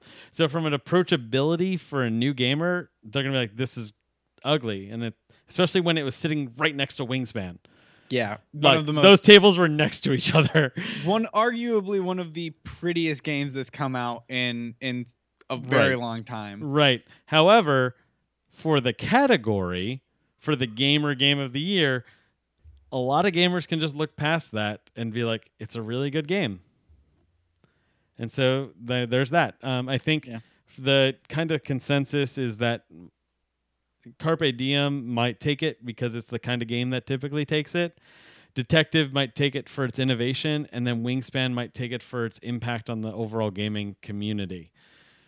Yeah, I, I think that's a great uh, a list there for for them. It, it kind of touches on on three very unique games when compared to one another.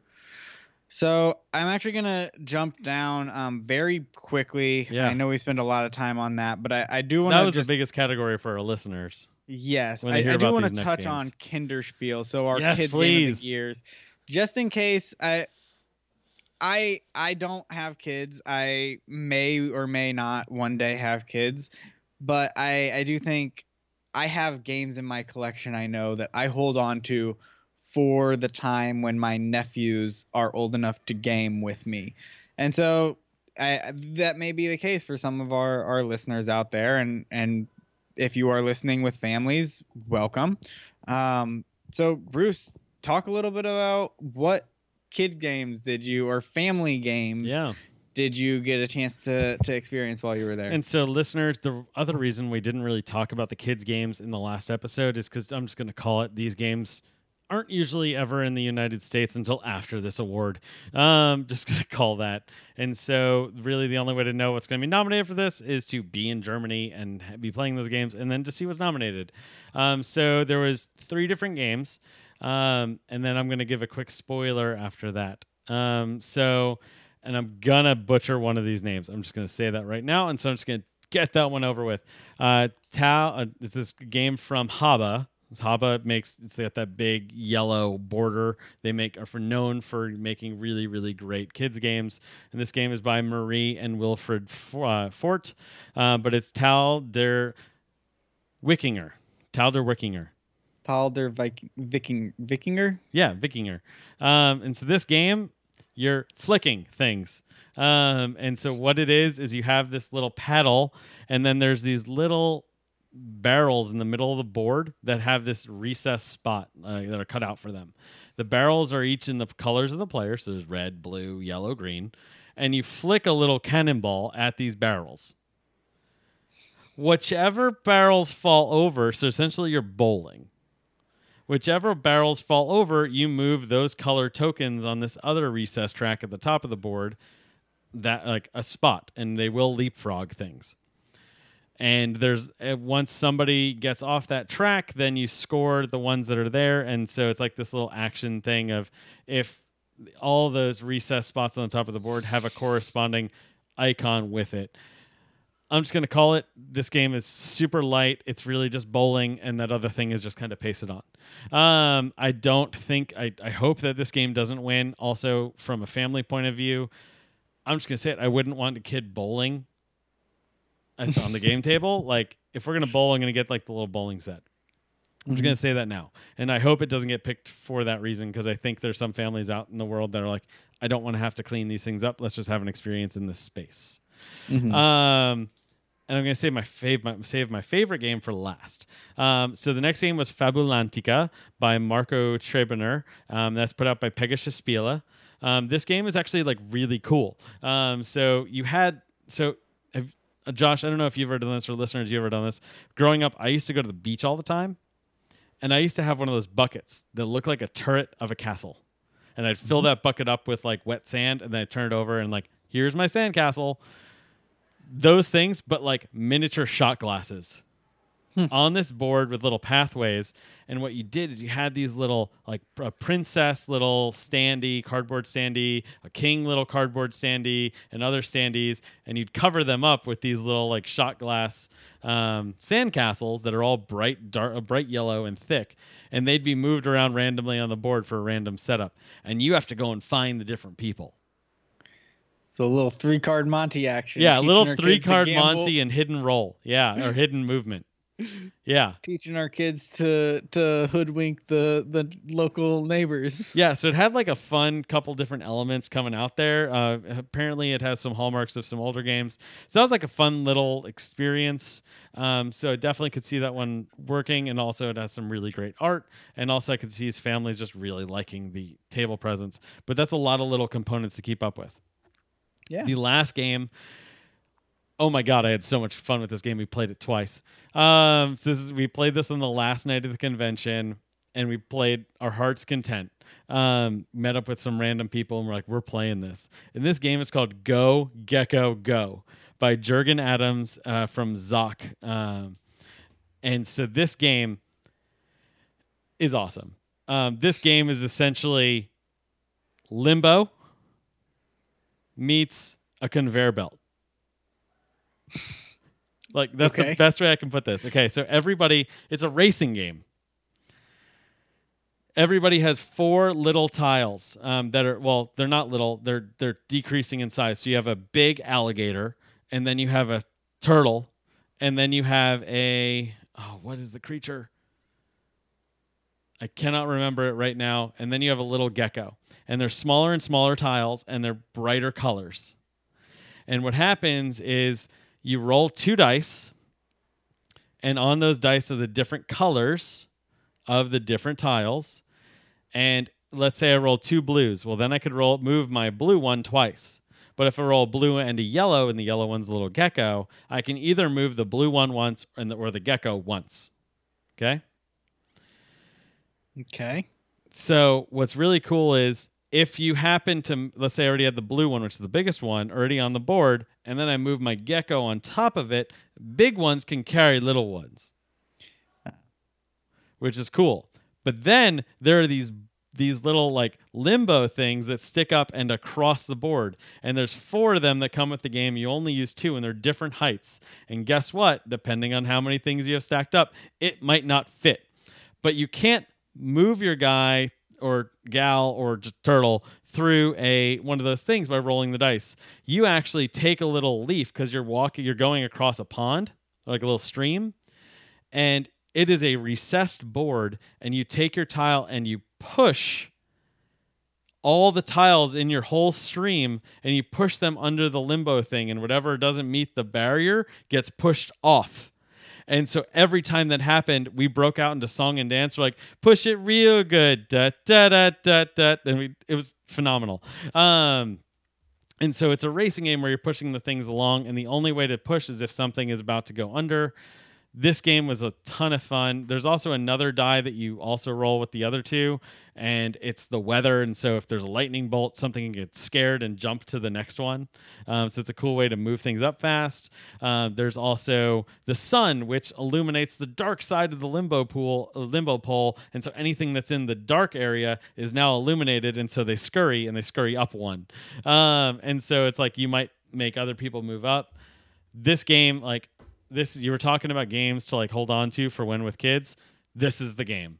You're talking about a game that you also might want to play just because, like, it's a light game and it's going to be a lot of fun with adults. This is the game.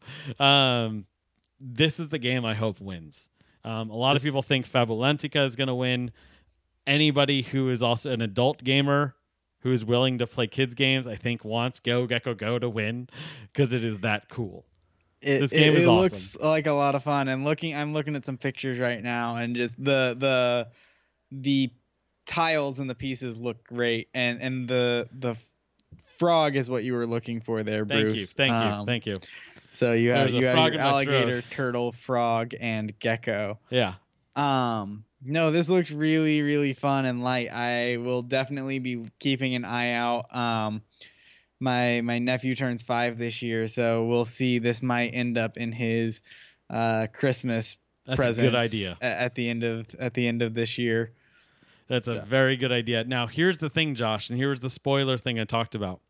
So, I actually talked with one of the judges for a, a while.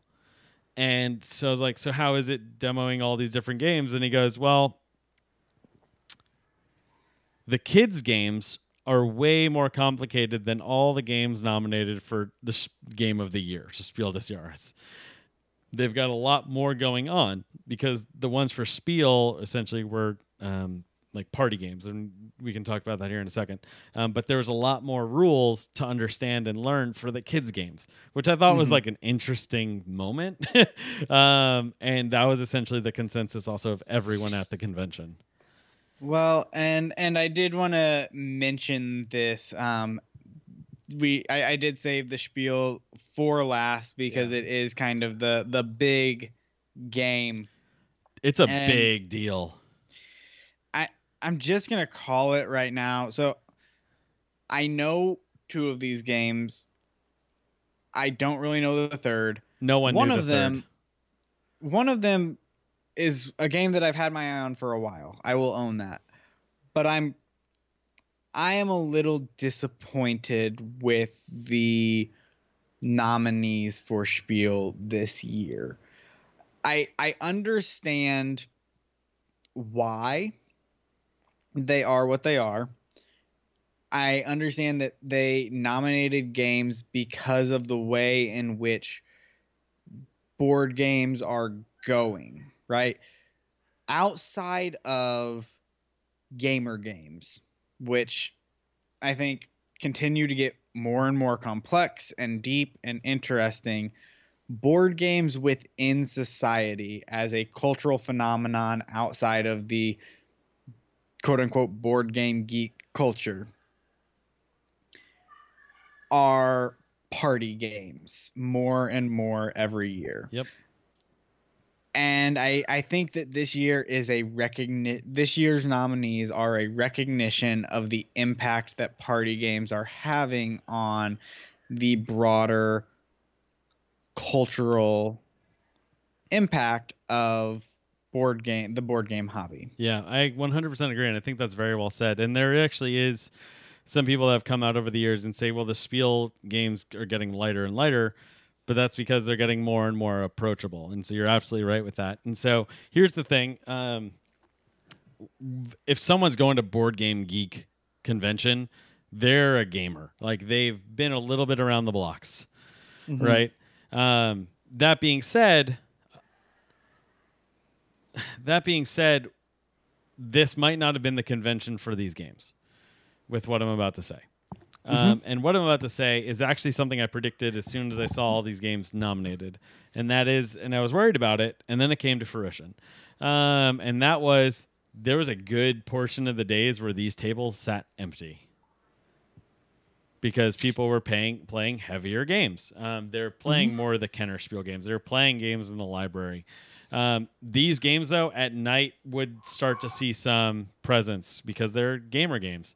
Uh, they're they're lighter games, and so the party game atmosphere. And so, real quick, the games are Llama, which is the game no one knew about, no one at all. Um, but this game by Reiner Knizia, who also made Modern Art, one of my top ten games of all time. Um, who it's actually Dr. Reiner Knizia. Um, he has his PhD in mathematics and has made more than 600 games. Um, but uh, and then we had Just One by Ludwig Roudy um, and Bruno Sautter by Repos Productions, and then Werewords by Ted Alspach of Bezier Games. Um, so Llama, real quick, just going to run through these. Llama is the game no no one knew like what the heck is Llama. Um, and it's capital L A M A, and it's got this goofy looking llama looking at you on the box. It's a little card game. It's Uno with a Ryan Kin- Reiner Knizia twist. Um, so essentially, what it is is you get a hand of cards. I believe it's eight cards, and on your turn, you um, there's one card in the middle, and whoever turn it is, uh, let's say it's a, a two, they can either play a two or play a three, or if they don't have either of those things, draw a card. If it gets up to six, well, then you can play either a six or your llama card, which resets the pile down so you can start playing ones or keep playing llamas. But once someone plays a one, you can't play a llama. So you can never go down. You have to keep going up until it resets with a llama card. Here's where the game gets interesting, though. Um, so let's say you're getting lower on cards, and someone is, has a hand. They're like, I'm probably not going to get to play this card. They can take an action, and what's that called? What happens is they put the cards face down in front of them. That is signaling that they're they're stopping. So everyone else keeps going, but they can no longer draw cards. They must play from the cards in their hand. Now, what's interesting about it is whatever cards you have left in your hand, what you want to do is you want to get rid of all of your cards, all of them. Because any cards you have in your hand are negative victory points. So if you have a one in your hand, you get one minus one. If you have a six in your hand, you get six negative points. If you have two sixes, you still only get six negative points because it only is one version of that card. If you get stuck with a llama, that is minus 10 victory points. The game ends when somebody hits negative 40 points. There are no po- positive points in this game. The point of this game is to have the least negative. Whoever has the least negative wins. You, I played this at three player. I played this at five player. I played this at six player. You want to play this at the higher player counts, not the lower player counts, because it's easier to kind of count cards or kind of predict. Um, but yeah, you just play, and we play in about 10 minutes. That's the entirety of the game. So so I will say of the of the games that are nominated, I think this is the gamiest game. Yeah, Um, you're right. And that's why I wanted to explain it first. Yeah. which, which is interesting because this barely i think fits the the description I, I think uno with a twist is a great way to describe this Yeah. because this is a game i could probably teach to my five year old nephew Yep. and and have him pick up and understand the point of the game Uno with a twist and golf scoring. So i yeah i think that's a an interesting um choice here i i'll be interested to see where the judges go because i i do think that is the gamiest of the games Yeah. um Just So- one. Yeah. So if you want me to, yeah, go ahead. yep Do you want I, me to talk? I was gonna say the the why don't we jump to the next one on the list Yeah. here which and I'm going to go through these next two real fast. Um, Mm-hmm. So, just one is a um, game. It's a cooperative style game, but it's really just an activity. I'm just going to call it. This is really not cooperative, except you're trying to help the person. So it's that overlord style where one person and then everybody else has a different role. One person puts a card on this little essentially nameplate in front of them. It's got five numbers on it. Each of those numbers has a word next to it. Just one word, um, not like two words, just one. So that's where that name comes in. And then uh, what happens is they'll pick like three. And so we were playing with a four year old who picked uh, princess. It, it was it was her. She picked four, and it was princess.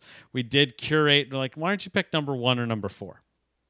Because she was a four year old she picked um, four, so it was princess. And so what happened is we all took our expo marker because it comes with a set of expo markers, and we wrote on our nameplates one word, which you can also do a number if you want to. And then what happens is we showed them to the other players who also wrote their words once they finished. If two people wrote the same word, those words don't get shown to the person, and all the other ones get shown to the overlord type player and they have to try and put together what the original word is. Um, and so for princess, you might put in like Elsa or Anna um, because there was like because she was talking about Frozen type things. You might talk about Disney. You might talk about those kind of things. We are not sponsored by Disney. Um, I had the word manure, and so people wrote like cow, farm, barn. Got nothing because the words that were helpful, like fertilizer, all two people wrote that and they both got turned down. And so I didn't get those clues. And so the goal of the game is to, as a collective, you have a pile of 13 cards, and there's a lot more than that in the game. You just deal yourself as a team 13 cards, is to get as many of those po- uh, cards actually guessed correctly as possible. And it's got a little scoring thing. The last game is Werewords. Um, Werewords is a play on the game Werewolf, which is also by Bezier Games. It, I believe the same designer. It as is the same designer. Um, however, Werewolf can sometimes, if it's like Legacy or things like that, might pull in someone different, like Rob Daviau. Mm-hmm. Um, Werewords is Werewolf. So if you've ever played, if you haven't played Werewolf, essentially what it is, if you've ever played the card game Mafia, same thing. Um, or different versions on the same game. What it is is you're all in a town, and one person or a group of people, depending on how many players you have, has a secret role of being a werewolf. They're not like the rest, and it's you have a narrator who walks everyone through. Okay, townspeople go to sleep, um, werewolves wake up, um, point at the person you want to kill tonight because it's like it's a narrative play. Okay, close your eyes. Everyone open your eyes. The narrator will describe how this person died. Now there are other roles like a medic who can come in like save somebody. They'll get they'll be asked to open their eyes, point to somebody. If they pick the right person, guess what? That person didn't pass away in their sleep. Um, Werewords adds a twist in in which there's a magical spell that the werewolves know. It's a word or saying and what's trying to happen is the townspeople are, they can win one of two ways. They can either get the word, which defeats the spell, and so the werewolves are going to try and distract them from that, or they can wipe out all of the werewolves. So it adds a little bit more player interaction and a purpose for like the day phases. So it's essentially werewolf with some nice modern twists. But this is a game. If you were going to be playing it, it's really for like a group of teenagers, and it's maybe good for some people who, as Josh and I talked about before we started recording, like maybe you have a couple beverages in you. Yeah, I, I mean, right? It is a, I, all three of these games, maybe less so with Llama, but definitely with Werewords, and almost certainly with Just One, and and Just One to be to to be transparent to the listener. Just One is the game of these three that I said I would be interested in playing, the game that I would be interested in owning. And but Werewords and and Just One are they are party games. They are games to bust out with a group of people at the end of a night after people have had a couple beverages or are a little slap happy or just kind of hanging out, not really doing a whole lot, and a way to just kind of have fun with friends. I don't think that they are intense games. No. They are more of just an activity to facilitate fun. Right. And so here's the deal. I agree with Josh, and I actually think just one could and should win this. Just going to call that. Um, based on everything I was seeing, it was the one table that got the most play, except for the first day where everyone's like, "What the heck is llama?" Um, adding the educational lens in, I actually would use just one for a team building exercise for people because you're trying to work together. While playing just one, I was like, "What the heck is it?" Because it came around to me a couple times, and what's fascinating is like, I don't think I'm going to be able to do this. I don't think uh, there's no way I'm going to be able to put these together. You have this like literally light bulb clear moment of like where you feel like a savant of like I know the word. and so like that was a cool feeling that it brought out in players. Um, Werewords, there is now an, a free app that you can download to kind of walk you through that narrator role, but just one is the game that should take it. Yeah, I I and actually that is I'm glad you brought that up because that was actually one of the the main reasons why um if I am still supervising students in the fall I will most likely be purchasing one one, one just one for that purpose to to serve as a kind of a team builder um hang out have some fun get to know the people around you um again facilitate fun and facilitate interactions among people um, I think is a, is always a nice way to kind of do that. Yeah, So- and so that's everything I experienced with those games. I was kind of just trying to be cut to the point with a lot of that. Um, but here's the deal: it is a huge deal. Like I talked about Ignacy's passion and like his that shock moment when he found out he was nominated. Um, it's a huge deal to be nominated. It's an even bigger deal to get this award. They're gonna, if you win, you're gonna publish bet- somewhere between rumors are between like 100 and 300,000 copies, and that's just in Germany alone. Um, and so like you, you essentially are set um, for life to like go and try and make other really cool games. Um, and so I wish the best to all of these publishers and congrats on all the success for, for these designers. Um, it's a really cool award and we can't wait to share who wins. Um, but Mhm. Josh, like we went way over time on this one, and listeners, thanks for leaning in on this one. It was just an important episode to kind of go through. Um, but do you have any kind of closing remarks as we wrap up the show? No, I, I again I'll I'll end with my general statements of thank you once again listeners for spending some time with us. I know there are a million podcasts out there. There are a million ways to spend your free time. Um, so it does mean a, a lot to us, especially those of you who stuck with us through the end of a very long, drawn out episode. We do appreciate that and giving us an opportunity to share our experiences and share the things about board games that really um, make our lives a more enjoyable uh, uh, experience. So thank you so much. Yeah, and I just want to echo everything Josh just said, and also encourage you.